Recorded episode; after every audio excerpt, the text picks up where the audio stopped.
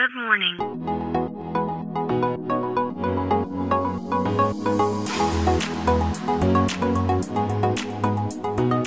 Bom dia, Califórnia. Bom dia, Brasil. Aqui quem fala é Felipe Janetti, diretamente de Palo Alto, Califórnia, no coração do Vale do Silício.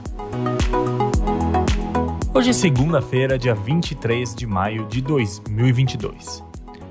Segundo o New York Times, o Airbnb ultrapassou o número de apartamentos disponíveis no mercado na cidade de Nova York. O Airbnb hoje tem mais de 13 mil unidades disponível né, para locação na cidade de Nova York, enquanto o mercado comum de, de imóveis para locação possui apenas 7.500 unidades.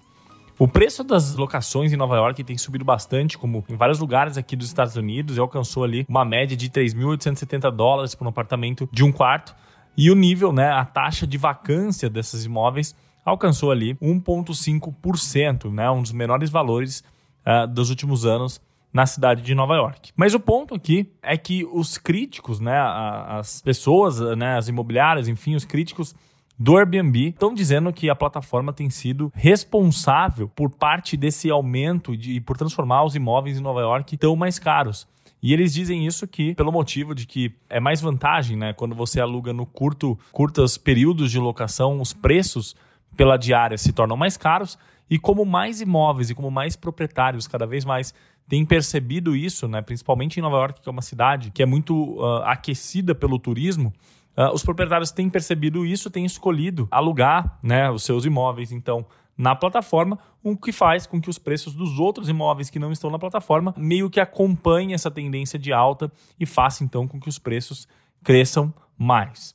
Por outro lado, o Airbnb disse que isso não é verdade e disse que uh, o aumento de preços não é por conta da plataforma.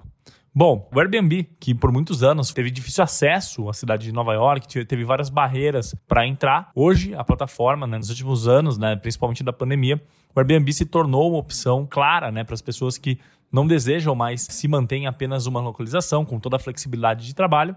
Então, o Airbnb tem cada vez mais focado o seu modelo de negócio em pessoas que querem alugar ali imóveis por três, quatro, cinco semanas e aí uh, se mudar de cidade. O próprio fundador do Airbnb, alguns meses atrás, né, lá em janeiro, colocou isso, deixou isso bem claro de que essa era a proposta da empresa daqui para frente, tanto que ele tem feito essa movimentação de a cada quatro semanas se mudar para uma nova cidade, né, morar numa cidade diferente. Então, talvez esse aumento, né, essa quantidade de imóveis no Airbnb cada vez maior tenha a ver com isso também, pelo novo comportamento do consumidor. E as locações de contratos mais longos têm perdido espaço, porque as pessoas talvez não querem mais ter o compromisso ali de um aluguel de 12 a 16 meses.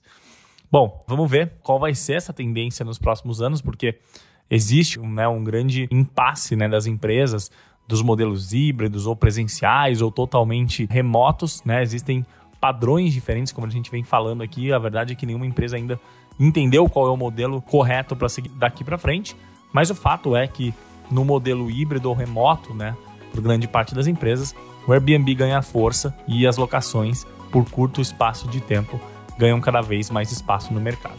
Bom, então é isso. A gente fica por aqui. Amanhã tem mais. Tchau.